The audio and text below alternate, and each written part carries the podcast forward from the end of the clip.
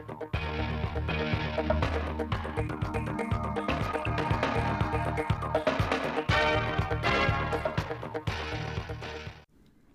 kính chào quý vị, chào các bạn. Bây giờ là bản tin thời sự trực tiếp mười giờ hôm nay, ngày mười lăm tháng bảy năm hai nghìn không trăm hai mươi hai của Đài Phát thanh và Truyền hình Thanh Hóa. Những nội dung chính sẽ có trong bản tin.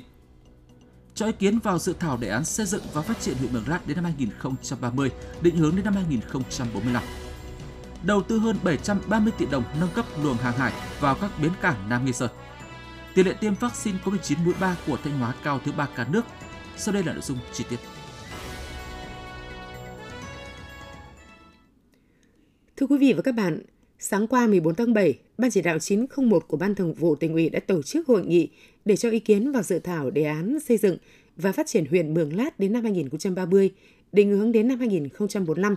Đồng chí Lại Thế Nguyên, Phó Bí thư Thường trực Tỉnh ủy, Trưởng đoàn đại biểu Quốc hội Thanh Hóa, Trưởng Ban chỉ đạo chín không một chủ trì hội nghị. Dự thảo đề án xây dựng và phát triển huyện Mường Lát đến năm hai nghìn không trăm ba mươi, định hướng đến năm hai nghìn không trăm bốn mươi lăm nêu lên năm quan điểm và mục tiêu chung là: đến năm hai nghìn không trăm ba mươi, xây dựng và phát triển huyện Mường Lát thoát khỏi huyện nghèo, có hạ tầng kinh tế xã hội tương đối đồng bộ, đời sống vật chất và tinh thần của nhân dân được nâng lên rõ rệt, môi trường sinh thái, nguồn nước đầu nguồn được bảo vệ, bản sắc văn hóa tốt đẹp của đồng bào các dân tộc được gìn giữ và phát huy, quốc phòng an ninh được đảm bảo, trật tự an toàn xã hội, chủ quyền biên giới quốc gia được giữ vững, hệ thống chính trị vững mạnh, khối đại đoàn kết toàn dân được củng cố vững chắc. Dự thảo đề án cũng đưa ra mục tiêu cụ thể cho từng giai đoạn và tám nhiệm vụ giải pháp chủ yếu nhằm khai thác và phát huy cao hiệu quả tiềm năng đất đai, các yếu tố thuận lợi để đẩy mạnh phát triển kinh tế, nâng cao thu nhập của người dân, huy động tối đa các nguồn lực đầu tư và kết cấu hạ tầng, đáp ứng yêu cầu phát triển kinh tế xã hội, sinh hoạt và đời sống của nhân dân trên địa bàn huyện.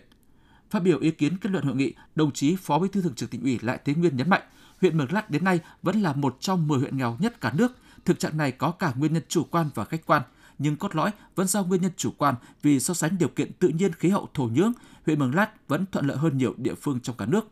Đồng chí Phó Bí thư Thường trực Tỉnh ủy đề nghị trong đề án cần đánh giá thêm về kết quả đầu tư phát triển kết cấu hạ tầng kinh tế xã hội trên địa bàn huyện Mường Lát trong mười năm qua, để thấy được sự quan tâm của Đảng, Nhà nước của tỉnh đối với đồng bào Mường Lát, đối với huyện khó khăn nhất của tỉnh. Qua đó, thấy được phần nào hình ảnh về hạ tầng, kinh tế xã hội của Mường Lát và cũng thấy được Mường Lát đang cần gì, đang khó cái gì, nhất là về giao thông, thủy lợi, nước sinh hoạt. Về sản xuất, điều quan trọng nhất là phải xác định được loại cây lâm nghiệp phù hợp với điều kiện tự nhiên thổ nhưỡng, nhất là loại cây bản địa, xây dựng được các con nuôi đặc sản có thương hiệu hàng hóa có giá trị, sản xuất, công nghiệp, tiểu thủ công nghiệp có quy mô hàng hóa đem lại giá trị cao. Đồng chí Phó Bí thư Thường trực Tỉnh ủy khẳng định, sau khi Ban Thường vụ Tỉnh ủy ban hành đề án, tỉnh Thanh Hóa sẽ dành nguồn lực phù hợp để hỗ trợ huyện Mường Lát phát triển kinh tế xã hội. Tuy nhiên, về phía huyện cũng cần tập trung xây dựng kế hoạch phát triển phù hợp, không trông chờ ỷ lại hoàn toàn vào tỉnh mà phải chủ động khai thác có hiệu quả mọi tiềm năng thế mạnh sẵn có, tập trung phát triển kinh tế của Mường Lát trên cơ sở lấy nông nghiệp, lâm nghiệp làm nền tảng, đẩy mạnh xây dựng nông thôn mới gắn với cơ cấu lại ngành nông nghiệp theo hướng lựa chọn cây trồng vật nuôi phù hợp với điều kiện tự nhiên thổ nhưỡng, tập quán sản xuất của người dân, huy động lồng ghép có hiệu quả mọi nguồn lực, nhất là nguồn ngân sách nhà nước để phát triển kết cấu hạ tầng kinh tế xã hội, ưu tiên đầu tư hoàn chỉnh các công trình dở dang, các công trình hạ tầng thiết yếu phục vụ sản xuất sinh hoạt của nhân dân. Bộ trưởng Bộ Giao thông Vận tải vừa ký quyết định phê duyệt dự án đầu tư xây dựng công trình cải tạo, nâng cấp luồng hàng hải vào các bến cảng khu vực Nam Nghi Sơn, Thanh Hóa. Dự án có chiều dài tuyến luồng khoảng năm nghìn ba trăm bốn mươi lăm mét từ phao số không đến vũng quay tàu dùng chung, khu vực ngã ba trước khu bến tổng hợp số một và số hai với tuyến luồng vào khu bến nhiệt điện. Cỡ tàu thiết kế là tàu tổng hợp container, hàng rời trọng tải đến năm mươi nghìn đê vê kép tê đầy tải hoặc lớn hơn, đáp ứng yêu cầu an toàn hàng hải. Khối lượng đào vét tại dự án vào khoảng hai phẩy sáu triệu mét khối, tổng mức đầu tư dự án là bảy trăm ba mươi hai phẩy tám tỷ đồng, được đầu tư từ nguồn ngân sách nhà nước trong kế hoạch đầu tư công trung hạn giai đoạn hai nghìn không trăm hai mươi mốt đến hai nghìn không trăm hai mươi lăm. Bộ Giao thông Vận tải dự kiến kế hoạch vốn bố trí theo tiến độ thực hiện dự án, trong đó năm hai nghìn không trăm hai mươi hai bố trí khoảng một trăm ba mươi tỷ đồng, năm hai nghìn không trăm hai mươi ba khoảng ba trăm năm mươi tỷ đồng, năm hai nghìn không trăm hai mươi tư khoảng một trăm hai mươi lăm tỷ đồng, năm hai nghìn không trăm hai mươi lăm khoảng bốn mươi tỷ đồng và khoảng chín mươi phẩy hai tỷ đồng cho chi phí dự phòng. Bộ Giao thông Vận tải giao Ban Quản lý Dự án Hàng hải tổ chức khảo sát thiết kế, lập thẩm tra thẩm định, phê duyệt hồ sơ thiết kế bản vẽ thi công theo quy định, lập kế hoạch tiến độ tổng thể, chi tiết để triển khai dự án, tuân thủ quy định phù hợp với kế hoạch vốn được cấp có thẩm quyền giao, quản lý chặt chẽ các khoản chi phí đầu tư xây dựng, bảo đảm không vượt tổng mức đầu tư dự án được phê duyệt. Nhân kỷ niệm bảy mươi lăm năm ngày Thương binh Liệt sĩ, Ban Thanh niên Quân đội, Cục Chính trị Quân khu bốn, Bộ Chỉ huy Quân sự tỉnh Thanh Hóa, Cục Chính trị Bộ đội Biên phòng, Học viện Quân y, Tập đoàn Công nghiệp Viễn thông Quân đội, Tỉnh đoàn Thanh Hóa phối hợp tổ chức chương trình tri ân tháng bảy tại huyện Hà Trung, tỉnh Thanh Hóa. Với mong muốn thể hiện tình cảm và lòng biết ơn sâu sắc của tuổi trẻ cả nước nói chung, tuổi trẻ quân đội nói riêng đối với các anh hùng liệt sĩ, các thương bệnh binh, gia đình có công với cách mạng, chương trình gồm các hoạt động dâng hương, dâng hoa, viếng nghĩa trang liệt sĩ huyện Hà Trung, khám bệnh tư vấn sức khỏe, cấp thuốc miễn phí, tặng quà cho hơn năm trăm lượt đối tượng chính sách ở các xã Hà Tiến, Hà Tân, Hà Giang thuộc huyện Hà Trung. Tiền thuốc trị giá gần năm trăm nghìn đồng một đối tượng. Công ty cổ phần Nam Dược Triệu Gia tặng số thuốc trị giá ba trăm triệu đồng, một trăm năm mươi suất quà cho các gia đình chính sách, gia đình có công với cách mạng, thương bệnh binh, nạn nhân chất độc da cam dioxin, các cháu học sinh vượt khó học giỏi. Mỗi suất quà trị giá một triệu đồng và một hộp sữa công nghệ nano cocumin trị giá bốn trăm nghìn đồng một hộp. Tặng một ngôi nhà trăm đồng trị giá chín mươi triệu đồng. Thông qua các hoạt động này nhằm tiếp tục tuyên truyền, giáo dục sâu rộng trong tuổi trẻ toàn quân và tuổi trẻ cả nước về truyền thống đạo lý uống nước nhớ nguồn của dân tộc ta.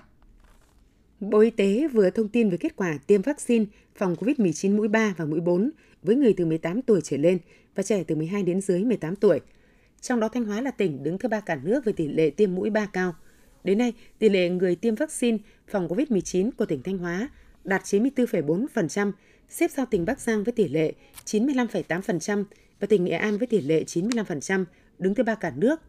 Theo Bộ Y tế, Việt Nam đã ghi nhận các ca mắc covid mười chín nhiễm biến thể vụ B A bốn, B A năm của chủng Omicron trong cộng đồng. Những người đã mắc biến thể vụ B A một, B A hai vẫn có thể mắc lại B A bốn, B A năm.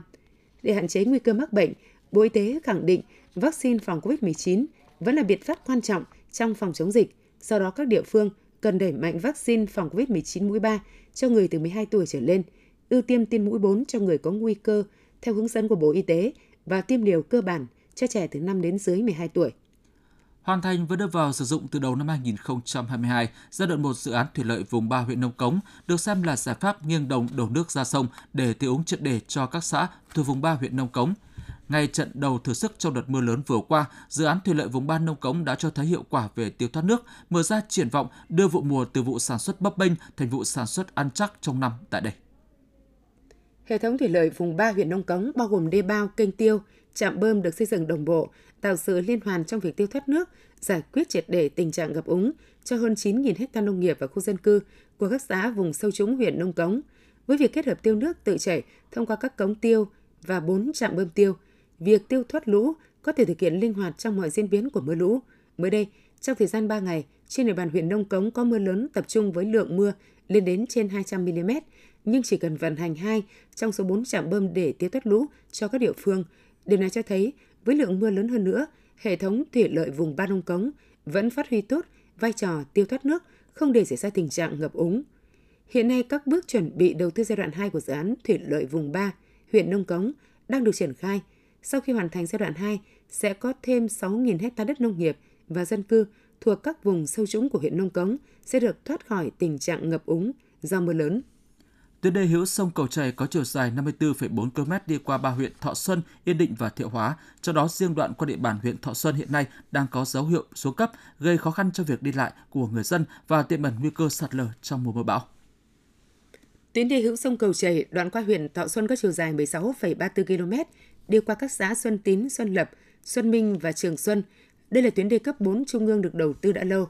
Hiện nay từ km mười sáu đến km hai mươi, đoạn qua các xã Xuân Minh và Trường Xuân, mặt đê xuất hiện dấu hiệu hư hỏng, lún nứt, có những vết nứt nằm giữa thân đê kéo dài hai đến ba mét.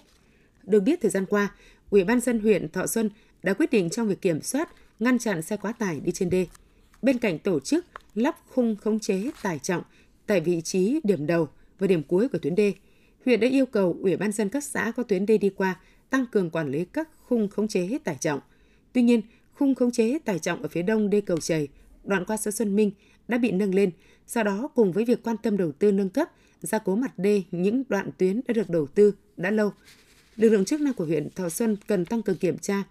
giám sát hoạt động vận tải các phương tiện lưu thông trên đê sông Cầu Chày, nếu có tình trạng phương tiện trọng tải lớn lưu thông kịp thời ngăn chặn xử lý.